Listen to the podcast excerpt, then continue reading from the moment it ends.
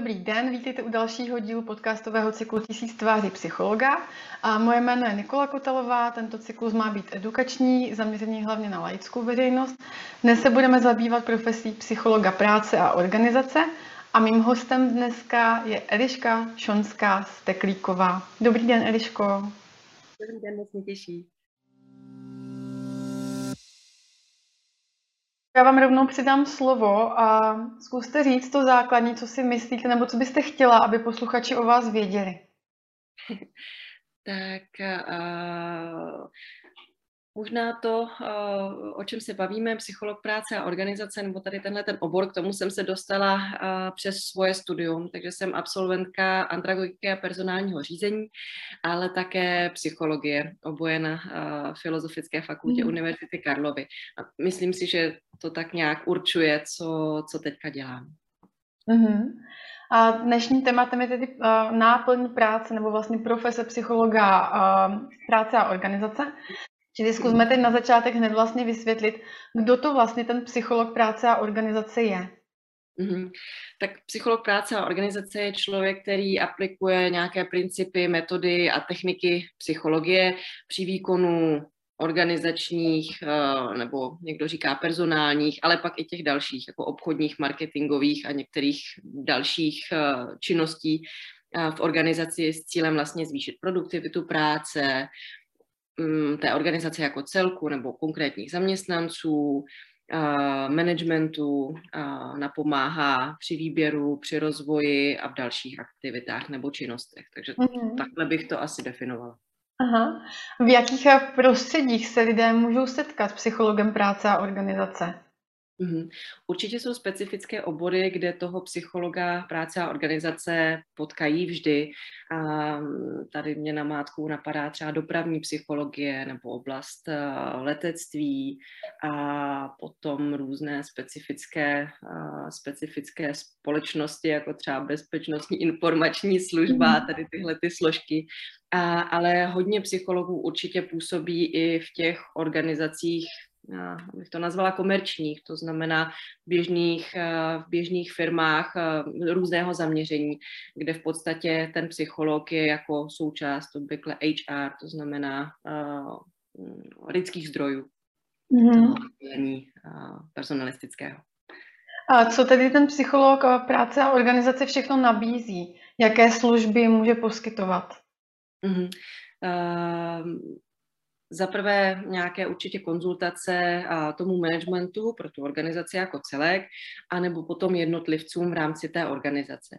A, a ty činnosti, které postihuje, tak v podstatě mohou kopírovat celý ten životní cyklus zaměstnance. To znamená, může, může být člověkem, který napomáhá výběru těch správných lidí, ať už eh, prostřednictvím nějakých psychodiagnostických metod konkrétních, anebo i, eh, i prostě jiných aktivit nebo standardního rozhovoru.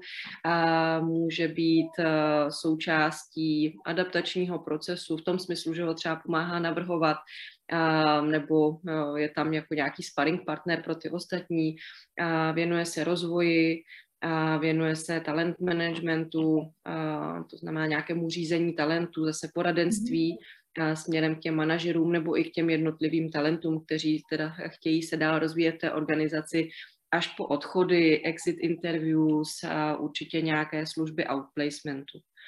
A možná jsem ještě neřekla, že to není jenom tak, že ten psycholog by vždycky působil v té dané organizaci, ale je i spoustu společností, které jsou externími dodavatelskými firmami, které vstupují do těch organizací vždycky třeba jenom na nějakou dobu nebo za konkrétním účelem. To znamená třeba provést výběr zaměstnanců nebo provést nějaký outplacementový program. To znamená, když společnosti propouštějí v nějakém větším měřítku, tak podpořit vlastně ty zaměstnance, kteří odcházejí v tom, aby to pro ně byl co nejméně jako zatěžující proces a aby našli brzy uplatnění, které je pro ně jako vhodné. Určitě. Eliško, možná půjdeme tedy rovnou k vám. A kde konkrétně teda pracujete aktuálně vy? Možná, mm. jestli chcete popsat i nějaký jako průběh, co tomu předcházelo, tomu, kde pracujete aktuálně a na jaké pracovní pozici jste úplně přesně. Mm. Tak teď úplně uh, přesně uh, pracuji uh, na pozici People Care Specialist Learning and Development, to znamená, že se věnuju rozvoji lidí u nás v organizaci. Ta organizace se jmenuje Woodcall, jsme recruitment společnost. A je to zároveň firma, ve které působím už uh, teď nevím, jestli osmým nebo devátým rokem, ale poměrně dlouhou dobu. To znamená, i ty pozice, kterými jsem si prošla, se, se v průběhu času měnily. Začínala jsem tam na uh, pozici talent sorcera, což je taková uh, vstupní pozice, bych to nazvala. Je to uh, člověk, který uh, vyhledává kandidáty pro firmy, uh, kontaktuje je, je s nimi v nějakém takovém prvním, uh, v také první komunikaci přes recruitment právě včetně pohovoru a dalších aktivit, až jsem se teda přesunula do interního, u nás říkáme people care týmu a možná i jako je to proto, že tam ta psychologie má, má svoje místo, nebo ta péče o ty zaměstnance víc než jenom jako ten pohled na human resources, jako na, na lidské zdroje, ale je to v podstatě interní HR, takže uh, tam od nějaké takové jako generalistické role, která opravdu zaštiťovala všechno, ono se to totiž vyvíjelo také s tím, uh, jak ta organizace rostla. Když jsem do ní vstupovala, tak uh, jestli bylo, jestli bylo za nic neděje. jestli bylo zaměstnanců 10 maximálně, tak, tak je to hodně. A teď je to v podstatě firma s několika pobočkami po České republice i v zahraničí a bude nás dohromady, myslím, tak okolo třeba, no do 200, takže ta firma se hodně dynamicky mění a rozvíjí. No a v mezičase jsem si taky uh, střihla mateřskou dovolenou. Když jsem začínala, tak jsem vlastně byla ještě student, takže opravdu je to, hodně se to mění.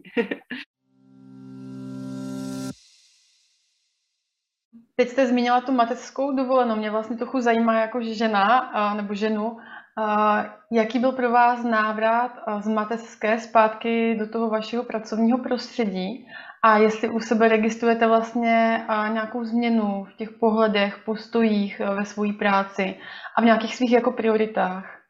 Mm-hmm. díky za, za tuhle tu ženskou otázku v úvozovkách, ale ona se týká samozřejmě celé organizace. Um, já se přiznám, že když jsem odcházela uh, na mateřskou, takže jsem měla asi uh, takový strach, abych se dokázala vrátit, abych se od toho prostředí úplně neodstřihla. Mm. A takže jsem to vlastně nikdy úplně neudělala. A měla jsem tu možnost. A myslím si, že když byly dceři tři měsíce, tak vlastně poprvé jsem se vrátila na, na, na takovou projektovou práci. Dělali jsme 360 stupňovou zpětnou vazbu pro zaměstnance mm.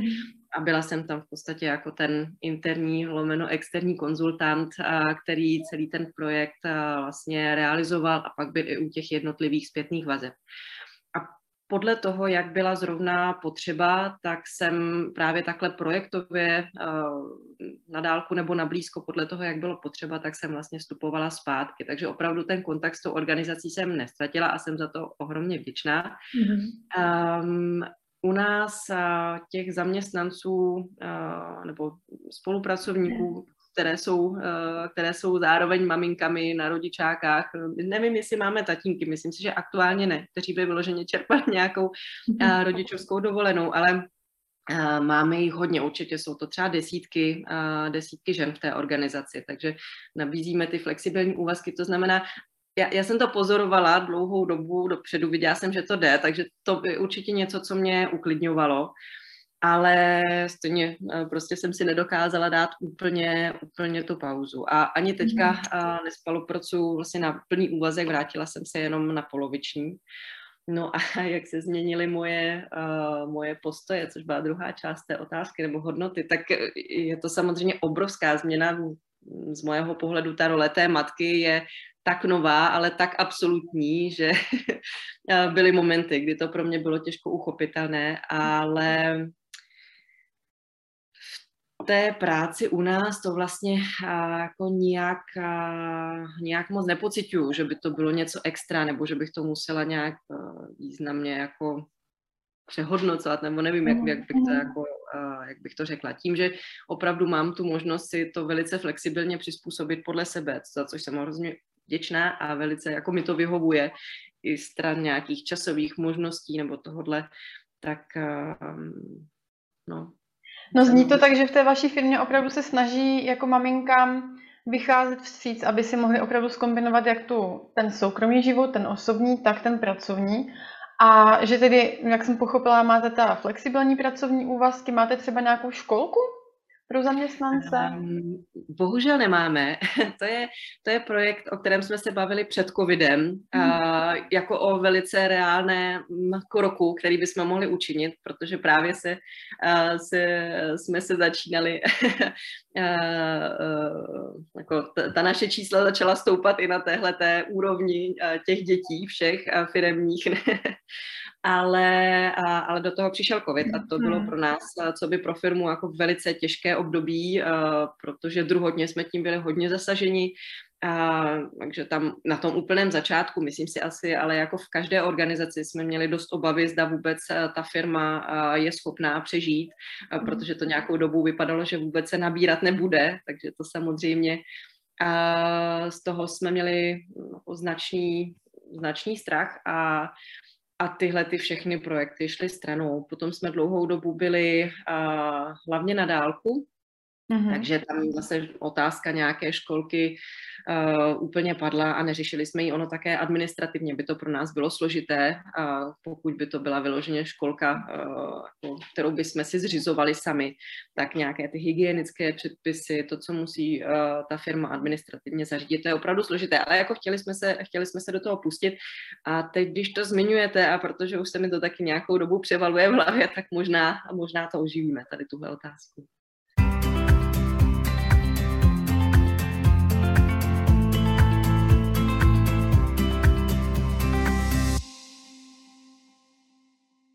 A kdyby opravdu eh, si tohleto video na, na něj kliknul někdo ze zvědavosti a úplně jakoby neměl ten vhled, tak eh, co všechno obnáší ta vaše náplň práce? Nějak jako opravdu víc možná laicky.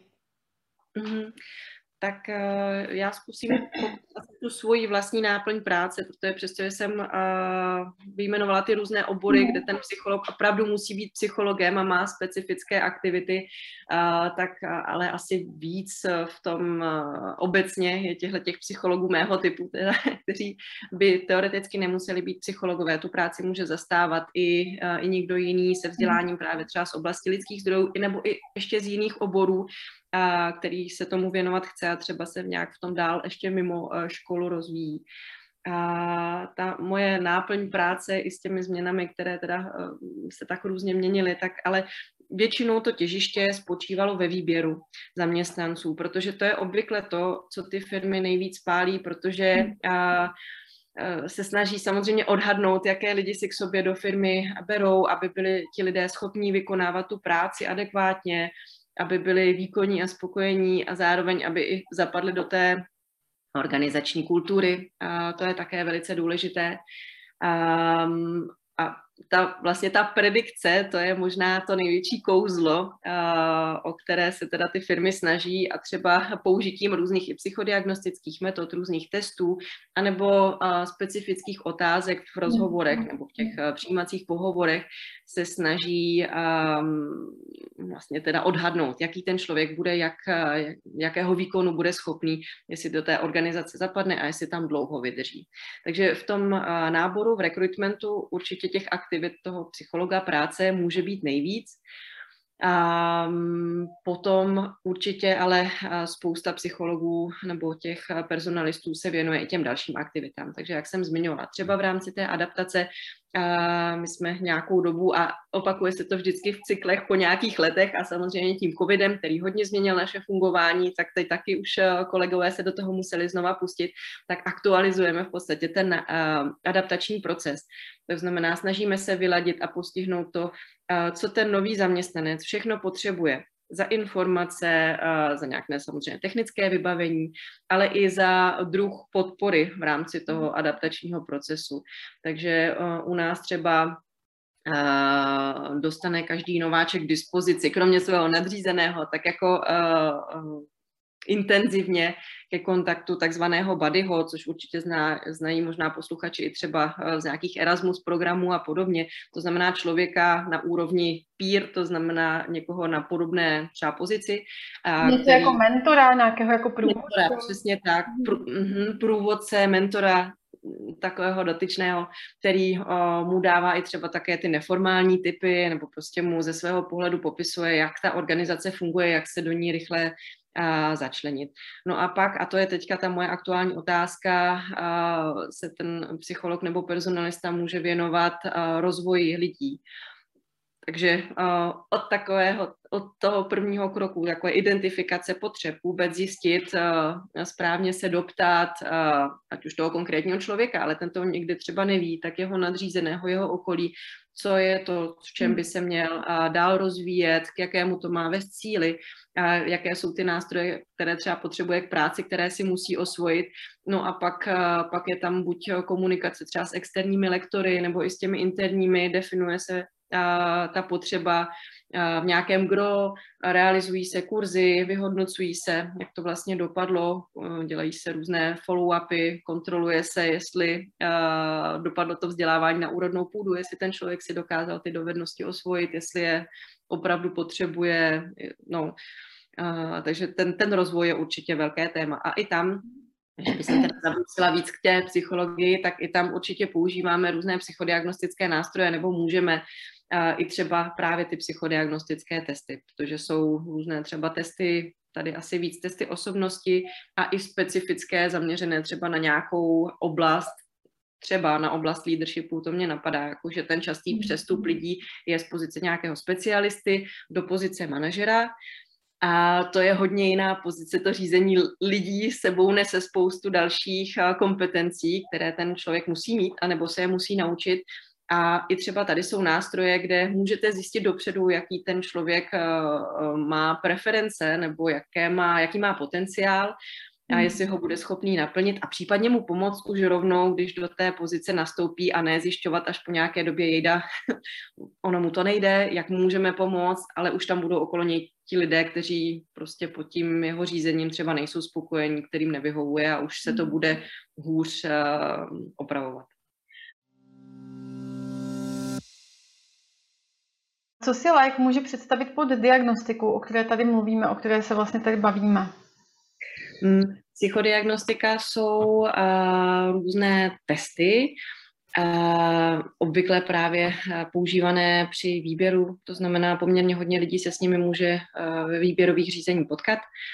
A um, asi si můžeme říct, jak to přibližně vypadá, proč se toho bát nebo nebát. Uh, uh, můžete se setkat s výběrovými testy, výkonovými anebo osobnostními. Ty výkonové uh, testují různé schopnosti, které se právě dají s nás změřit, uh, nebo dá se u nich poměřit ten výkon uh, a porovnat velice dobře potom ty výsledky těch jednotlivých kandidátů mezi sebou. A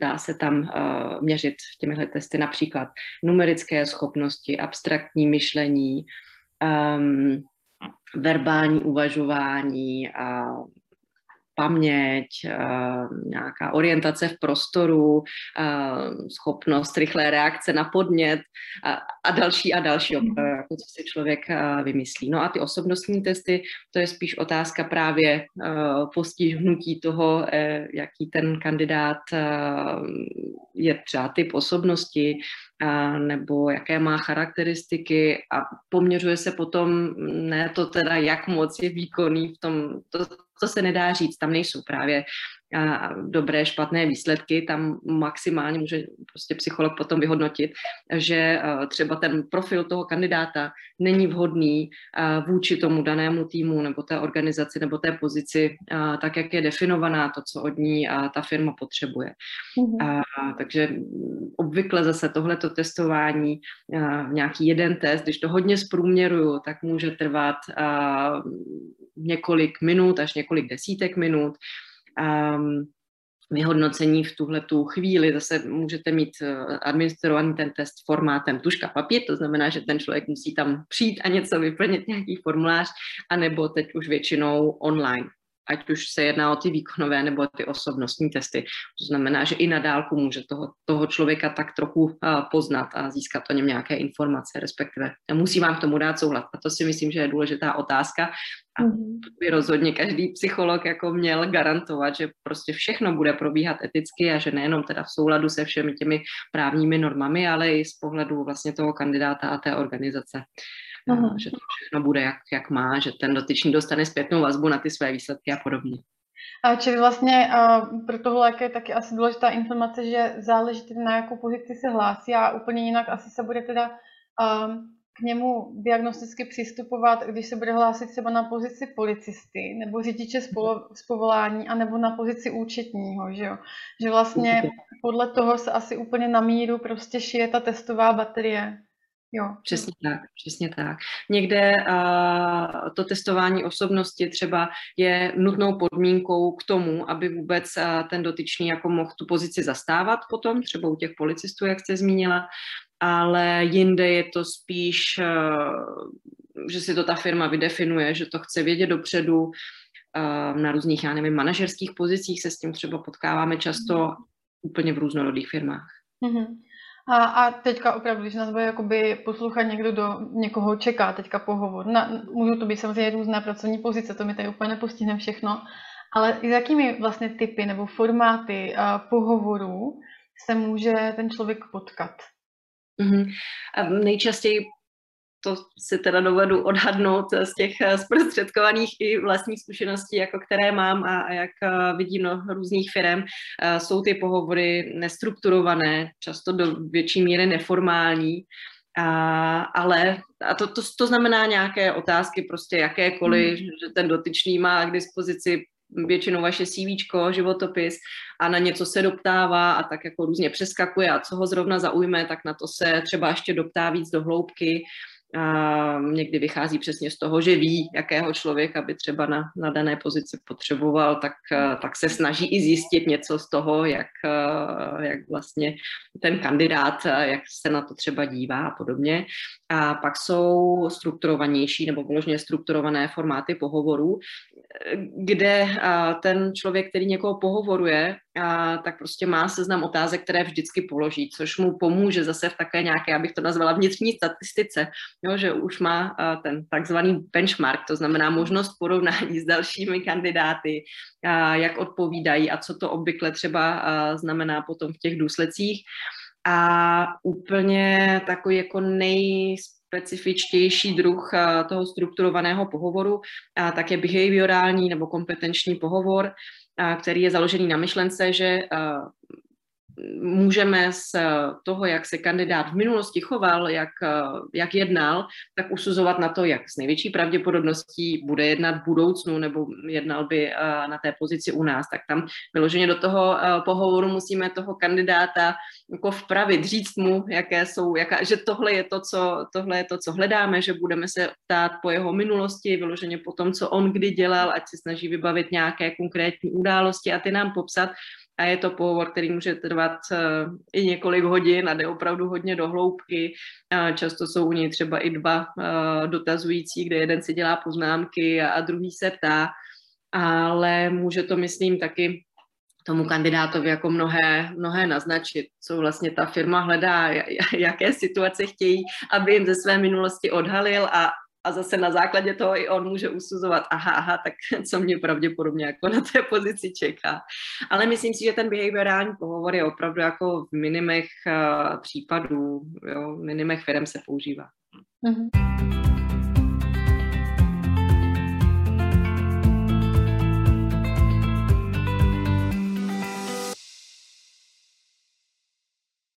A teď možná se zeptám opravdu za ty lajky, ve chvíli, kdyby třeba šli někam na pohovor nebo něco takového a setkali by se s termínem Assessment Centrum, tak co to vlastně je? Mhm. Je to uh, druh výběrového řízení, který nespočívá pouze třeba právě v tom pohovoru, ale v různých aktivitách. Ještě také to assessment centrum může být individuální nebo skupinové. Častější je asi ta skupinová forma. Hmm. A nebo i teďka si můžeme říct, že existuje online forma assessment centra. Ale uh, takový ten, to, to zá, ten základ, ze kterého vycházíme, tak je skupinové assessment centrum, a na které vlastně přijde ně, několik kandidátů v rámci toho výběrového řízení. Může to být třeba až 10 lidí, ale bývá to i míň a stráví a nějaký čas, obvykle je to několik hodin, půl den, někdy i celý den, mm. a buď v té dané firmě, anebo v nějakém externím prostředí a procházejí si různými úkoly. Může být součástí toho assessment centra psychodiagnostika, a nějaká skupinová aktivita bývá často, a různé a případové studie, různé eh, slovní úlohy nebo nějaká zadání uh, a tak dále. Takže je to opravdu napěchované různými, různými aktivitami, kterými si každý ten uh, kandidát prochází, někdy třeba i v jinou dobu. A co je výhoda pro toho kandidáta, nebo proč, uh, když by se toho měli bát, tak proč bych jim poradila, ať se nebojí, protože oni zase mají ze své pozice možnost, i když jsou sami nějakým způsobem testovaní, tak ale poznat i trochu té firemní kultury té dané společnosti, do které se hlásí. Obvykle je tam také více hodnotitelů z té firmy, takže obvykle je tam jejich budoucí přímý nadřízený, nějací kolegové, takže je možné i v těch možná i v těch neformálních chvilkách během přestávek a podobně, tak prostě tu firmu poznat.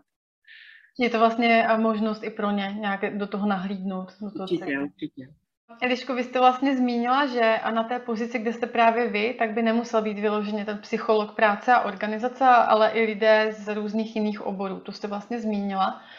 Ale možná řekněme si tedy, v čem je ta přidaná hodnota, když vlastně na té vaší židli opravdu sedí psycholog práce a organizace. Co je vlastně ten bonus?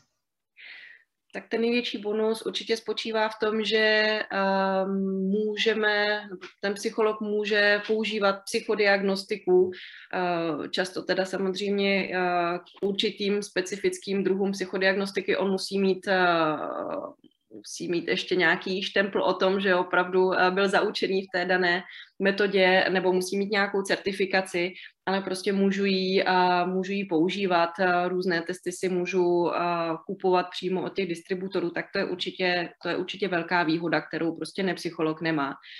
A co potom vnímám jako ty další bonusy nebo plusy je, že znám třeba zase v rámci nějakých školní jsem prošla kurzem krizové intervence, tak to je třeba nějaká přidaná hodnota, kterou můžu spíš ad hoc, ale můžu to těm zaměstnancům a nabídnout, a nebo i, i třeba u nás v rámci toho rekrutmentu, tak i ti naši lidé, kterých je tam nejvíc těch sourcerů, rekruterů, oni se baví s kandidáty a potřebují v rámci rozhovoru, ať už telefonického nebo osobního, tak identifikovat zase třeba nějaké kompetence u těch kandidátů, tak i k tomuhle jim člověk může dát jako nějaké typy a nástroje, protože má ten široký přehled v té psychologii, i když třeba ve své práci používá jenom výsek.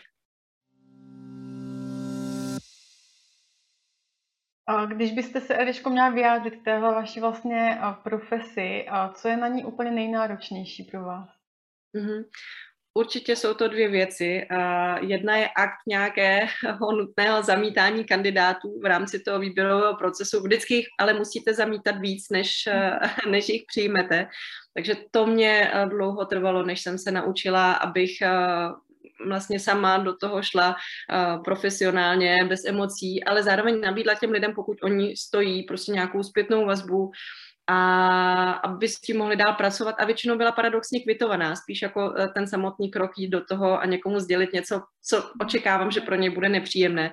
A tak to je asi, nebo to bylo vždycky pro mě těžké. A potom ještě uh, i uh, samotná, uh, samotná zase potom ta fáze toho odcházení zaměstnanců pokud se budeme bavit o zaměstnancích u nás ve firmě, tak vždycky jsem byla ten, nebo jsem i nadále ten člověk, který s nimi potom už co odejdou a vlastně mají zrealizované veškeré formality a prostě i s tím svým týmem, s tím svým nadřízeným, s podřízenými se, se rozžehnají, tak ex post potom ještě máme takzvané exit interview, což je taková jakoby zpětná vazba, hlavně pro nás, jako pro firmu, a ve které tak trochu uzavíráme tvar i, tak jako symbolicky s tím, s tím člověkem, tak tam samozřejmě, pokud to jsou lidé, které jsem třeba na začátku nabírala a teď jsou v nějaké fázi teda toho odchodu, tak je to někdy pro mě těžké, ale jako vždycky se snažím být profesionální.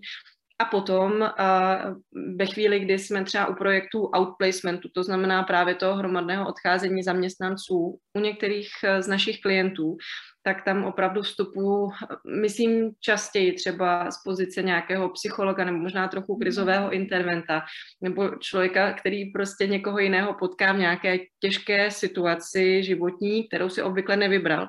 Ty outplacementové programy se, to, to se opravdu ještě je teda škoda, že si to většinou dovolí jenom firmy, které na to mají peníze, na to, aby vlastně těm lidem poskytli takovouhle službu, která je úplně, to je jako bonus, to, to nemá žádná firma a povinnost. Ale i tak, eh, když prostě ti lidé, kteří jsou eh, propouštění nebo uvolňovaní z té organizace, nevybrali si to, ruší se třeba fabrika nebo celá, eh, celá nějaká divize, no, nechtěli to a ještě k tomu mají nějaké další problémy, tak někdy se to třeba v těch rozhovorech, které, které mají, tak se to tam pomůže objevit a problesknout. Takže tam, je, tam může být výhoda toho psychologického vzdělání nebo třeba nějaké krizové intervence a podobně.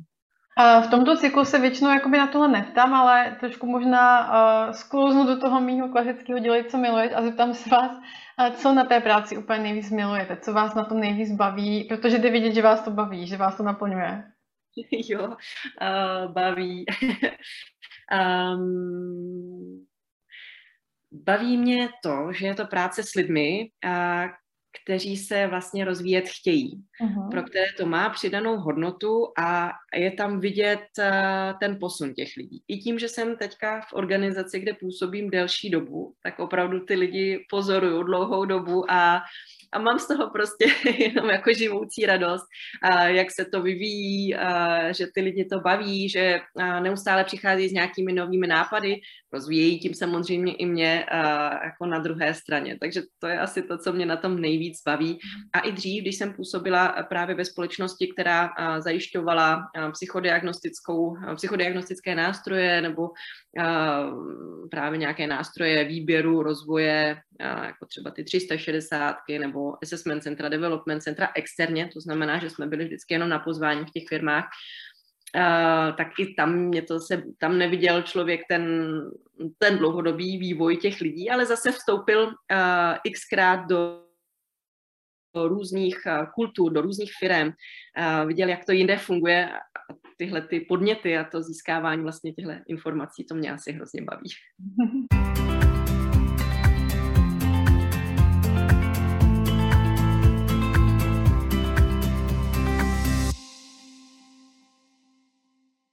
Eliško, teďka v tom závěru. A co byste chtěla našim posluchačům vzkázat nebo dát nějakou jako message, kterou myslíte, že je třeba důležitý, aby slyšeli? Já bych jim chtěla vzkázat nebo je podpořit v tom, aby se nebáli, pokud jim potenciální budoucí zaměstnavatel prostě na, napíše, že by je chtěl nějak otestovat nebo že je zve na assessment centrum a podobně protože vždycky to pro ně může být nějaká rozvojová příležitost. Vždycky by měli mít právo až na nějaké úplně specifické výjimky, kdy to dopředu vědí, a na zpětnou vazbu. To znamená, že se můžou zeptat, jak si vedli, co třeba na čem můžou zapracovat, nebo naopak, v čem je jejich silná stránka. A taky žádné výběrové řízení nebo žádné testování nikdy nevypovídá o kvalitě toho člověka. Vždycky je to jenom zhodnocení vhodnosti vůči nějaké konkrétní pozici nebo konkrétní firmě, konkrétnímu týmu, ale nikdy uh, prostě to o vás neřekne, že jste špatní nebo dobří, ani v valné většině případů to vlastně ne, nedokáže postihnout, i kdyby tam byla nějakou patologii nebo podobně, toho se často uh, lidé bojí, takže jo, to je asi ta hlavní zpráva, ne? Abyste, aby se nebáli. A taky to můžete uh, mnohdy odmítnout, takže nebojte se se ptát, uh, doptávat se, uh, co můžete, o co půjde, jestli dostanete zpětnou vazbu, jak s tím budou dál nakládat, uh, ať se sami cítíte jistí, pokud byste se do toho rozhodovali. Děkujeme. Uh, Eliško, co se úplně nejvíc těšíte, co máte teďka před sebou? No tak já se nejvíc těším, jestli zvládnu dodělat PhD, tak uh, to potom pořádně oslavím, abych to zvládla vedle rodiny a práce ještě. tak budeme držet pěstí, aby se všechno podařilo, aby se vám dařilo jak teda, ale i v tom uh, osobním rodinném životě, tak v tom pracovním a studijním. A dnes v dnešním podcastu jste slyšeli hostku Elišku Šonskou Steklíkovou. A pokud se vám dnešní díl líbil, určitě budeme rádi za sdílení, případně dejte odběr, aby vám další díly s dalšími zajímavými hosty neunikly. A já se dneska rozloučím s Eliškou a i s vámi. Mějte se moc krásně. Díky, Nikolo. Hezký den všem.